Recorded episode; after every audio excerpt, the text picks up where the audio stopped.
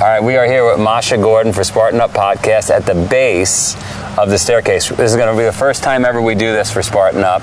We're going to hike up the mountain. Hiking is no stranger to Masha. She just, what'd you do? You did, uh, I did Explorers Grand Slams, where I climbed the highest peak on every continent, including uh, Everest and including Denali. so, so, uh, seven, That's correct. Seven, Seven. plus trekking to two poles.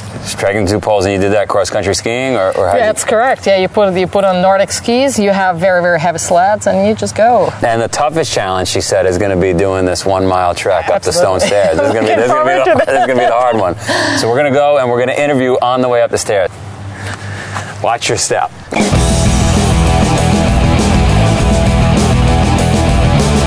Welcome to SpartanUpPodcast.com. I am surrounded by greatness. We have Marion behind the camera. We have Sephra. We have Dave DeLuca, Johnny Waite, And Joe Joe. DeSena. And uh, here we are in Pittsfield. But you were uh, with also in Pittsfield with Masha Gordon.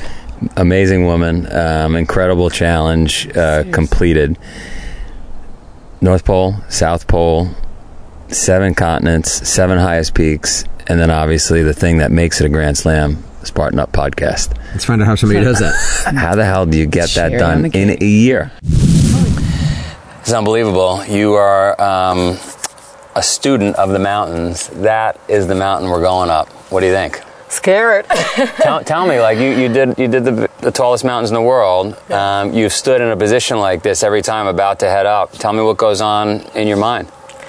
Um, yeah, it's um, it's healthy amount of respect and the fear for the mountain because the key thing in the elements is weather.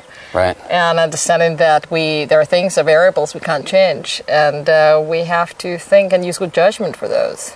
But it's excitement as well. It's um, it's adventure, and I think what got me into uh, into climbing was that sense of adventure and its anticipation of, of heading out. So, so you're sitting here. We're at base camp right now, right? We're about to climb Yeah. this monster.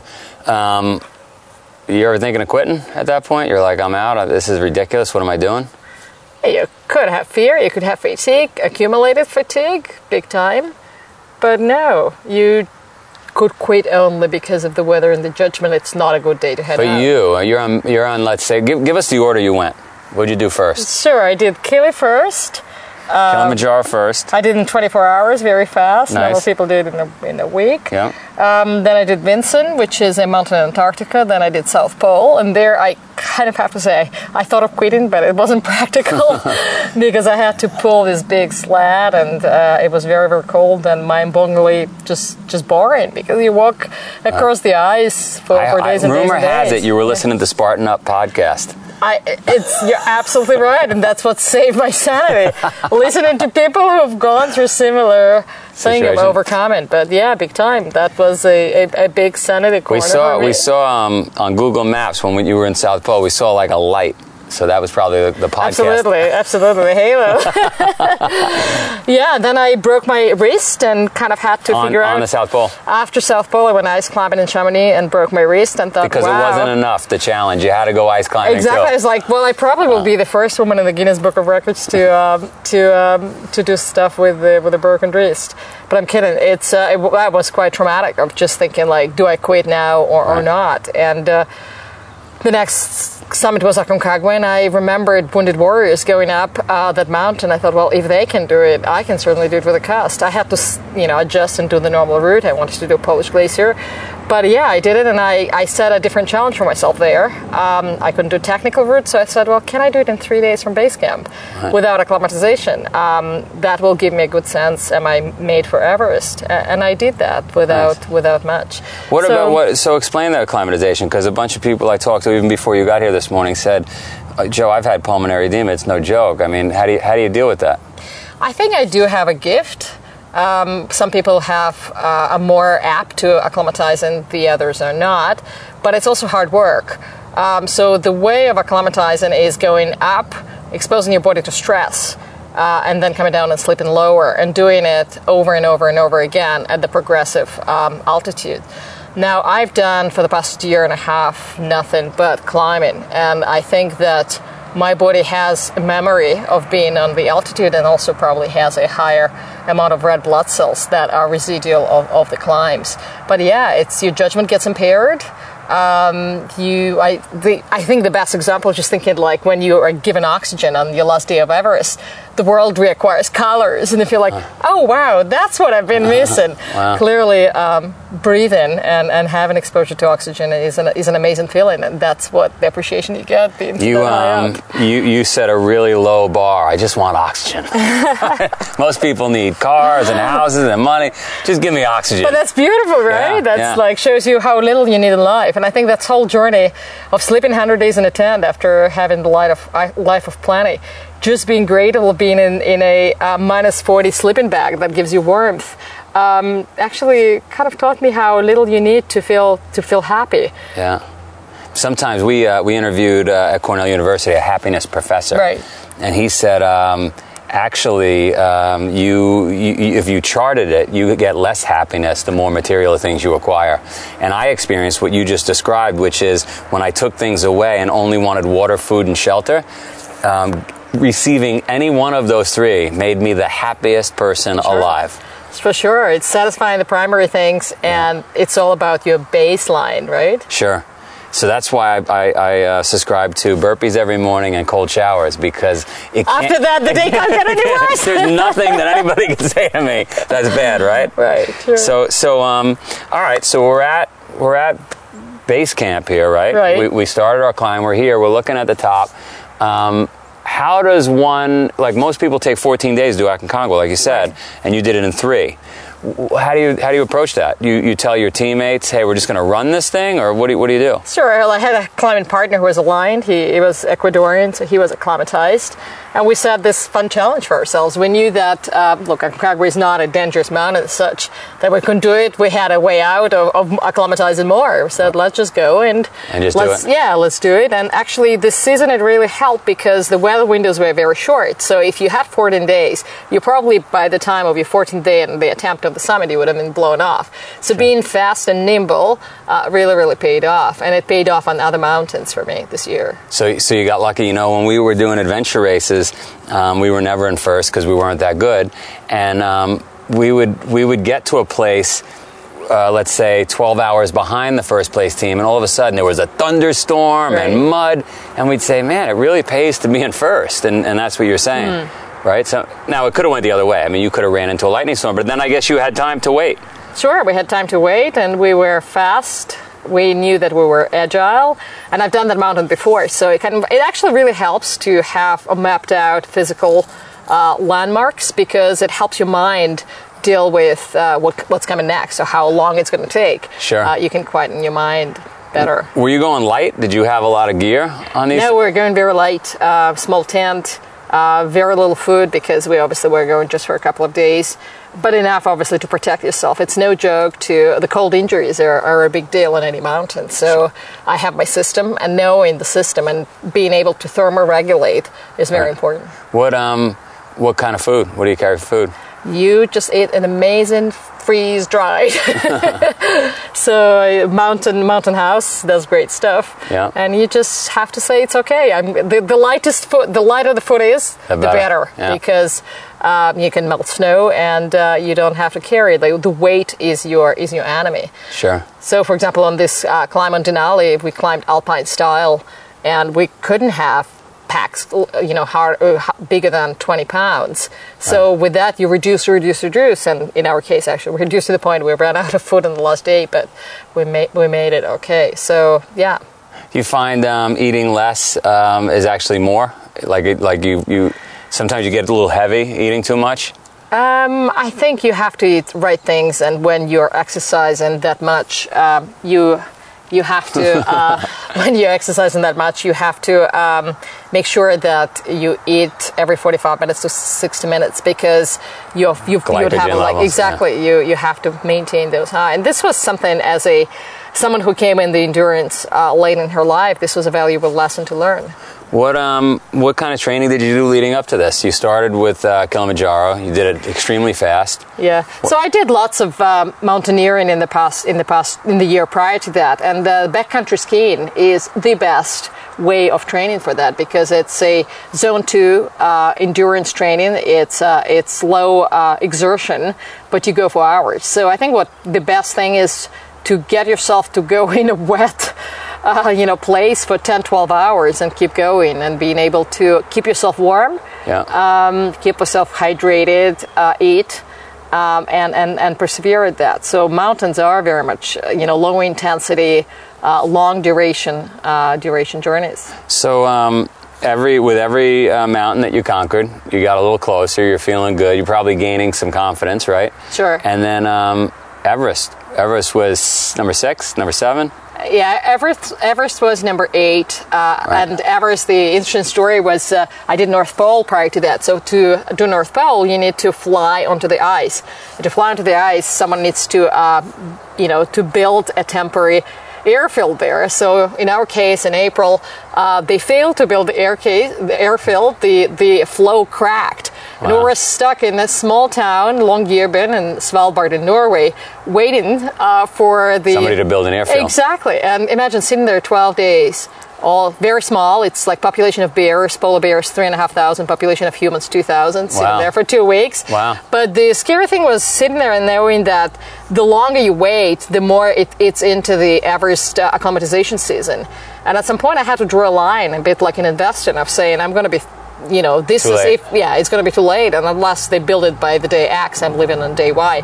Miraculously, they build it overnight. Just How were you communicating? Your satellite radio they had over there, and you're like, where the hell's the airfield? Yeah, well, they had representatives in Longyearbyen, and Right. they were trying really hard. But the uh, issue of the climate change is such that it's harder and harder to find larger ice floes.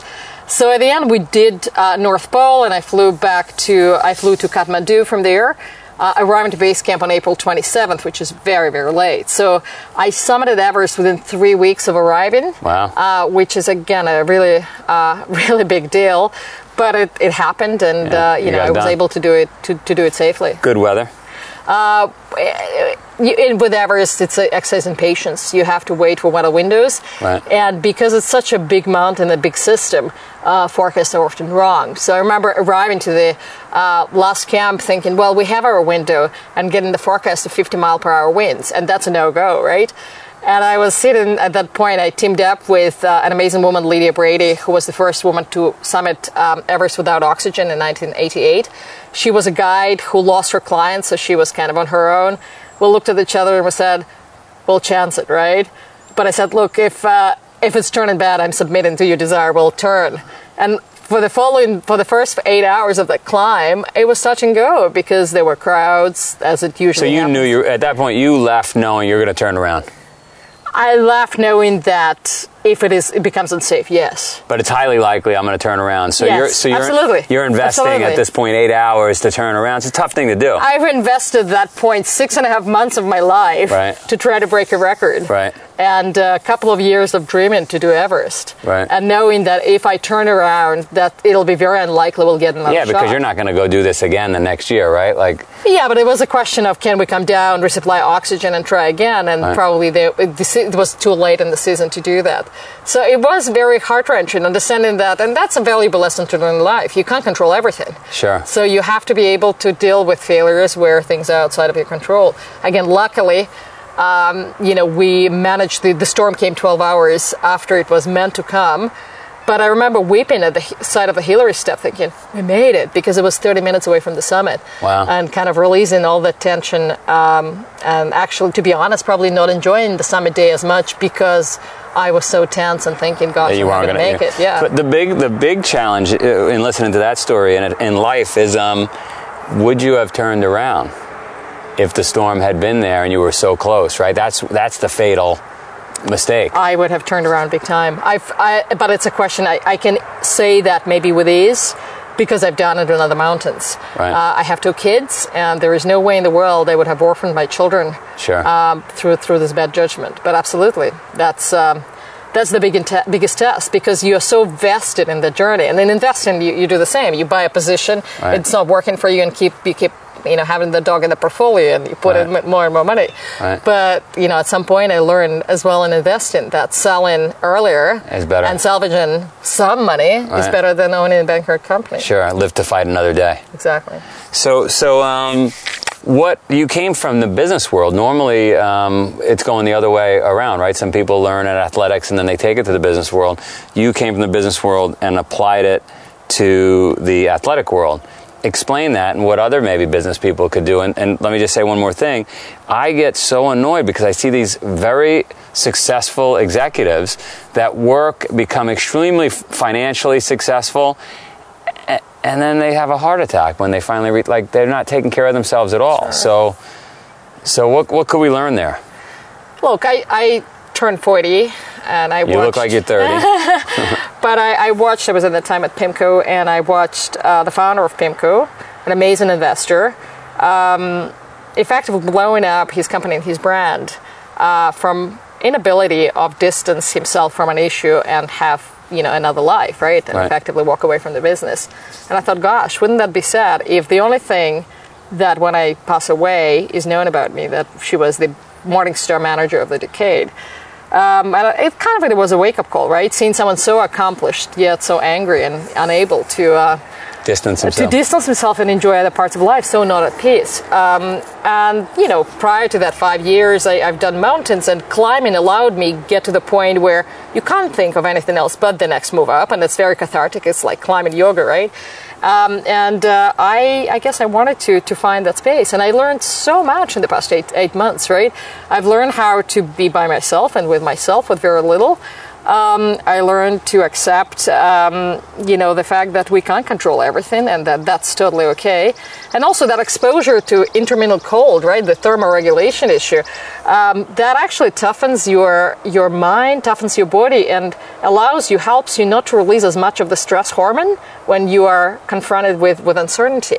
Um, and that's you know that's for real. That's um, shown in the books and on all the market stress. So I think I'm just a calmer person now, and that's um, not me. It's almost you know, like it's almost ago. like a portfolio stress test. Yeah, right. For sure. We have an ice cold pond uh-huh. over there. When we're done climbing, I'm going to have you jump Sounds in good. it. It's something about it. It's mystical because it'll take the life right out of you. This right, pond. Right, right, right. Looking forward to that. so, um, diet we covered training. Um, you were just doing a lot of climbing with your training. Mm-hmm. diet you learned you said during this whole experience. So what, what, kind of diet would you recommend based on other than mountain house?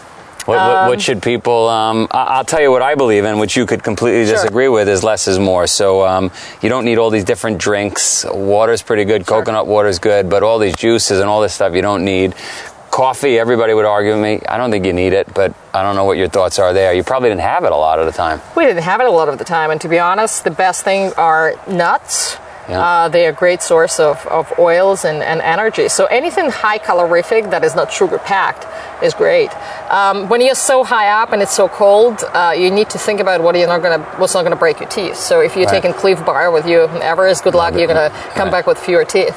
Uh, so gels are great. Chews like anything GU does. Um, that's that's great, and I'm not sponsored. By. Sure, sure, sure. So yeah, and plenty of hydration. I mean, water. You need just plain I water had, um, and lots of it. I had um, people will laugh. But when I did the really cold um, stuff, and, and not yeah. even close to the stuff you're doing, I had ground up peanut butter, re- fresh. Makes sense, yeah. Yeah, and I just had like a pound of it, and I would just scoop it.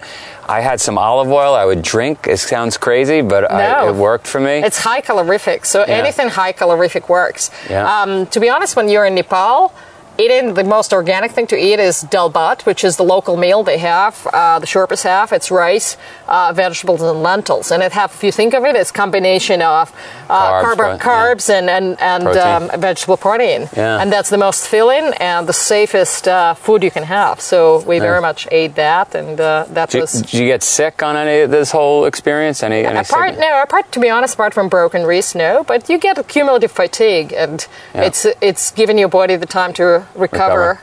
Uh, and that was a hard way for me to learn. You know, I've, I've had a um, kind of uh, two weeks after after coming to Everest, I was on my second rotation, hoping to go to the summit, which was in the retrospect probably mad uh, in terms of being too early. Um, we had an accident in, in Khumbu Icefall. Uh, the ladder broke and we were stuck uh, for four hours between 4 and 8 a.m. It got very cold. Um, and I had my energy flogging, and I had this kind of terrible bout of feeling I won't be able to do it. But I made it to Camp 2, and I decided instead of summiting, I've decided to stay and um, you know do nothing but eat and sleep, and that really helped. For so you know, giving your body the time to rest and adapt, Recover. uh, and recover. And up there, you have to treat eating as a as a as an activity of the day. So I remember sitting in front of the bowl of pasta for an hour, trying to finish. You know, something that I could have been, you know, here within five five minutes, but kind of thinking this is my job for the day. I have to eat to, sure, to remain sure. to remain strong. And um, what would you recommend for those out there listening? I mean, this whole podcast is about uh, achieving success, no matter who you are Sure. or whether it's financial, doesn't matter. Um, and a lot of people write in and say, "Hey, I'm having a tough time getting motivation. I'm, I, I I don't have opportunities like other people have." Um, I think it's called learn helplessness. And like my, my big advice was would be don't get confined by by social uh, frameworks. You know, I got so many like I, I got out of business and I wanted to go for board seats, slightly different opera, but to, be, to be board a board, a board member. member. And I was told that someone looked at me and said, "How old are you?" I said, 40. Well, you're too young for that. Go and have another child. And I thought it was, you know, great advice, but no, thank you. Yeah. Um, and I figure out the way to, of, of getting on the boards. The same way as I said to someone when I was a couple of years before that I started climbing. And at a social gathering, someone asked me, you know, what's your climbing objective? And the, Right. I said Everest. And the guy looked up and down at me and said, "You better start soon." So, are you too old? Are you too young? Sure. So it's it's these conventions that uh, that prevent us from from trying things. And once you try the thing, you can't be defined by by uh, you know who you are. So we, we, we had a guy recently who was having a tough time winning a wrestling tournament. And he said uh, he got so frustrated after three years of losing that he took uh, his message to himself and nailed it on the ceiling above his bed. And everything he did every day was to achieve that goal. So um, I think that's what you're saying, Yeah. right? Like, don't let people telling you things. Oh, absolutely. And, and actually, I mean, I think you guys had it in prior, prior podcasts when people say, uh, get rid of people around your life who are, who are putting you down. And think of the virtuous cycle of learned effectiveness, which is um, optimism and confidence that come from that, um, and then perseverance because you need to be at that, and that's success. You know, be with people who can tell you. You know, I, I I didn't know the word badass, right? And someone, you know, after I was like, I had to look it up. But after an Aconcagua trip, the uh, the guy, you know, I was the only one who summited. You know, that was Yeah. kind of in the, the first part of my journey. And I said, like, you're a real badass. And I was like, oh, really? Me? You know, who failed PE it's cool. and just having someone who believes in you and say, actually, you stand out. Keep going. Sure. Um, and uh, the last one would be put stretch goals.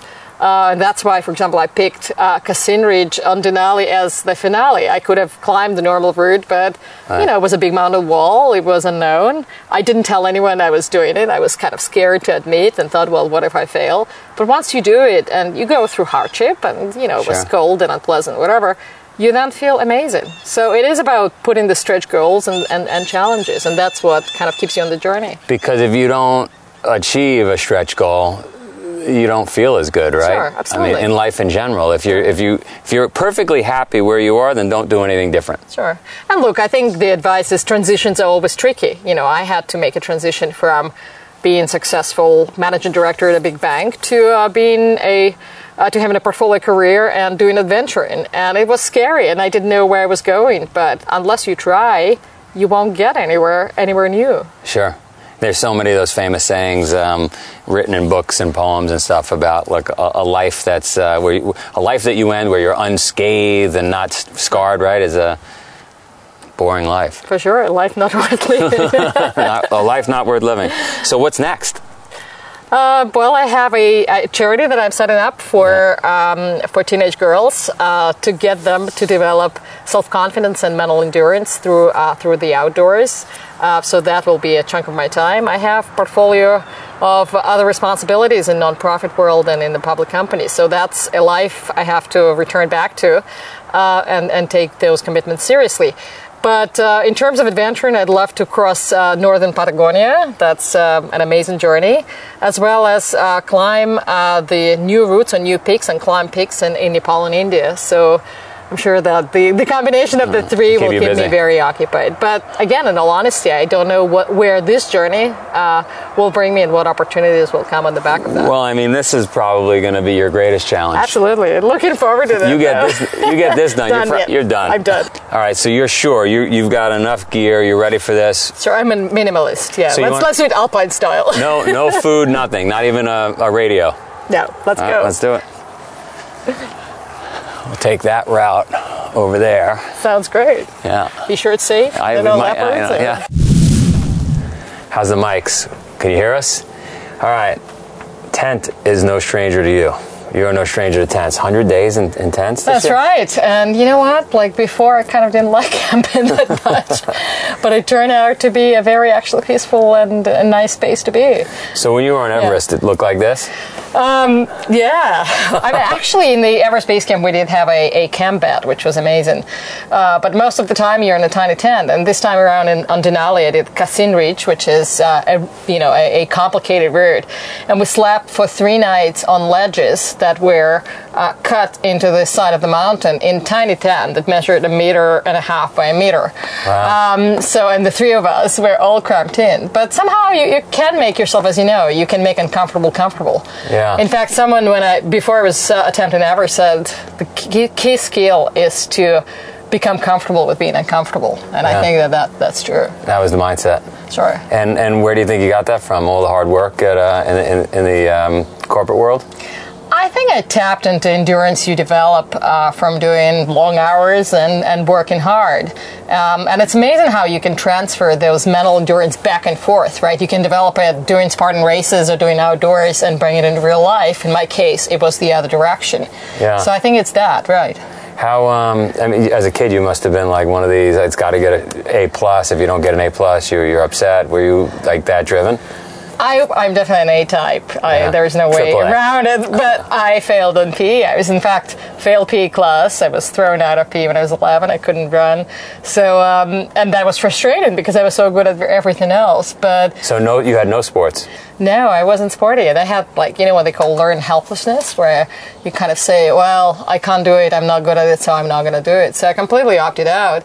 And I discovered climbing in my uh, mid mid 30s on my maternity leave. I was in Chamonix, and the friends suggested climbing, and I thought you were twenty something. uh, thank you very much.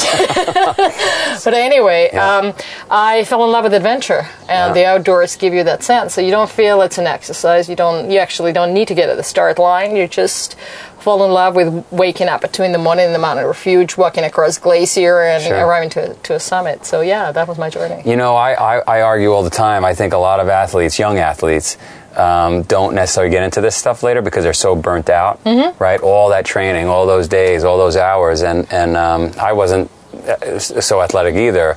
And so later in life, it's just like discovering this new thing, and you just fall in love with it. Absolutely. I mean, what I think what you lack and what I had to learn in the past uh, two years are things that are innate to athletes, such as nutrition and the the power of rest. Uh, which again was foreign to me. I was like, I want to be running up this mountain, you know, twenty four seven, and you can't do that. You Right. you need to know that your your body needs to rest, and it's rest is as important as training. Sure. All right. Well, let's get out of the tent and uh, try to summit this thing. Sounds What- what great. you Let's go. yeah, because in Asia you have to climb Carstensz and Kosciuszko, but nevertheless, it's the ninth summit. Is the ninth summit, and so um, there's It's one no. of the most challenging ones. This is the most challenging, and this will set you apart from anybody else. You're the only person now. Exactly. All right, this is this makes you number one in the world right now. You you good with that? Hooray! So how's it feel? You got you're, you're number one in the world right now. I am elated I feel great. That was a big deal. It was. That had to be at least what I forty. actually broke into sweat. there are a couple of points you wanted to quit, which I was surprised. Right? oh well. So um, so tell us about it. Tell us what like getting to the summit of Everest was, or or Denali, or any of them.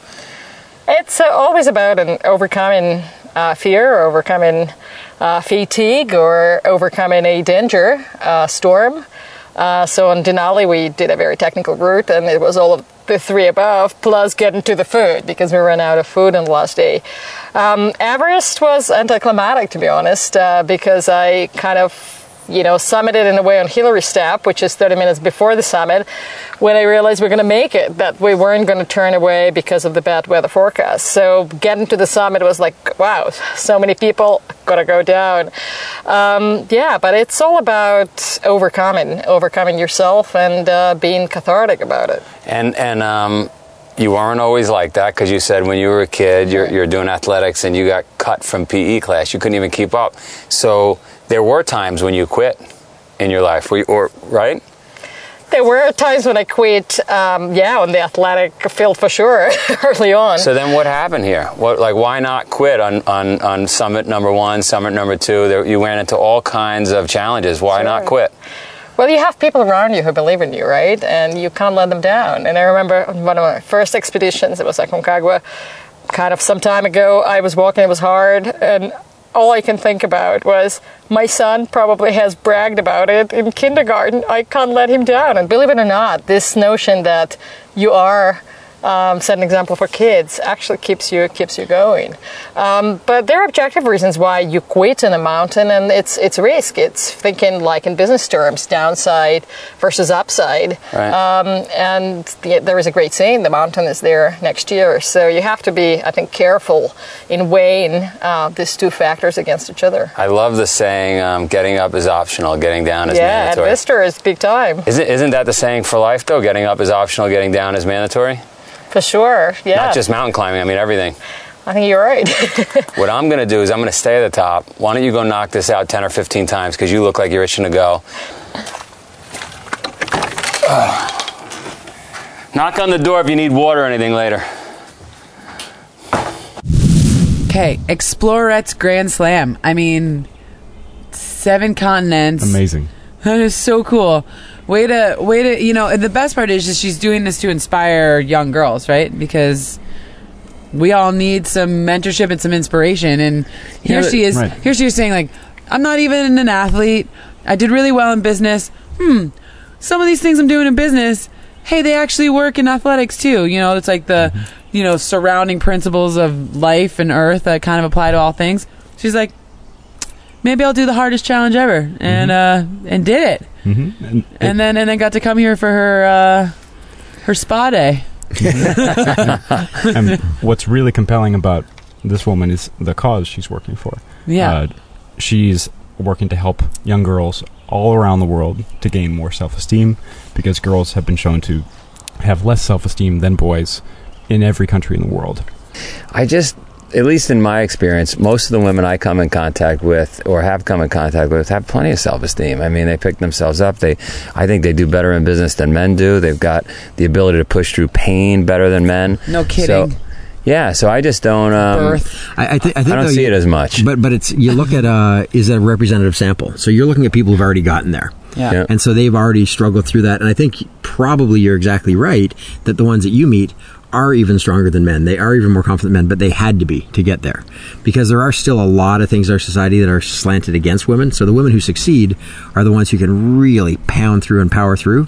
So I think what she's doing is she's trying to help level the playing field for these girls to to give them that boost in their confidence, self esteem, so you can have more of them end up where you're seeing these great women. I mean, how do you even do that in eight months? That's seven continents, seven peaks, the farthest latitudes. Yeah. That's Nor- like North more Pole, than South thing Pole, on- the seven highest peaks, or the highest peak on all seven continents. And don't forget, she came all the way to Pittsfield to do an interview with Joe. I mean, that's the the, the rare. we the know how rare difficult that monasteries part of is. I don't. It, it, This it- was um, this was the big challenge. She said it was easy to get everything else done. It was very hard to get into Pittsfield. It y- inspires you, though. i- It's funny because um, we take that for granted. So, Joe, you and I have both made it What, most of the way up Pittsfield? Aconcagua. Yeah. And, and there are things that, you know, so when I went up, did everything right, everything in my power managed, horrible weather, could not continue. So Then you it's very married. it's very possible that she goes and she does six summits, seventh summit gets sucked in or something like that, and the whole thing shot. So you look at the the, the scope of this commitment. It's not just that she's going to do all seven continents someday, right? She did them all in an incredibly short period of time, and then the North Pole, South Pole. Any one of those is a lifetime a- an adventure of a lifetime. So um, it's it's astonishing she got all that done. Just from a legit, you're just saying from Logistics. for- yeah. Forget about the, the danger. Forget about the um, endurance required. The logistics were an absolute nightmare. Any one of those could have gone south, and Yeah. it would have scuppered the whole thing. I Yeah. love, I love. It's it's like some of the other people we talk to. I, I forget the exact numbers, but it's like sixty marathons in sixty days or seven um, ultras in seven different countries. I mean, Yeah. and it's just amazing that us as hu- humans can be like. This is something that challenges me. This is where I want to do it. And if I make enough phone calls and I find the right people, it happens. You know what I mean? And and and that's really that. That's really inspirational. It's like, Yeah. you know what? I, I'm I'm on a horseback ride through uh, Nepal and St. Louis, and then swim the river up to Huck Finn's old camp. And it's like, okay, I know I'm not really making a point here. Marion is not impressed with what I'm saying. Okay. Let me, let me say something. Uh, I want to. I want to ask a question. I, I don't know the answer to this question, but I, I want to ask: Why is it that all around the world, young girls do have lower self-esteem than young mm-hmm. boys? Clearly, it's not because they can't achieve as much. Because we have a woman uh, like Masha doing this amazing thing, showing the world that women can do pretty much anything, mm-hmm. just like men. Mm-hmm. And I don't know. Uh, group, Well, uh, what, what do you uh, think it is? A lot of cultures are institutionally skewed against women. Mhm. Uh, you look at um, a lot of traditional cultures where, where you know the, the male child is valued more than the female child, and, and you know um, Mhm. even different f- faiths where you know they they're, the women are valued less than men. Mhm. Um, but but even you know we, we look at what we think of as a modern um, uh, evolved society like the United States. There are a lot of messages that tell women that what they're valuable for is their body, is their you know um, they, they're just boys and men are brought up with an expectation of success, with an expectation of going out into the world, Mhm. and and certainly more so now than before women are as well. But but that's new, Mhm. and so so I think that whether it's because it's um it's a traditional old world um, culture that that Mhm. women were traditionally not valued, and now it's what they're valued for Mhm. in a lot of Western cultures.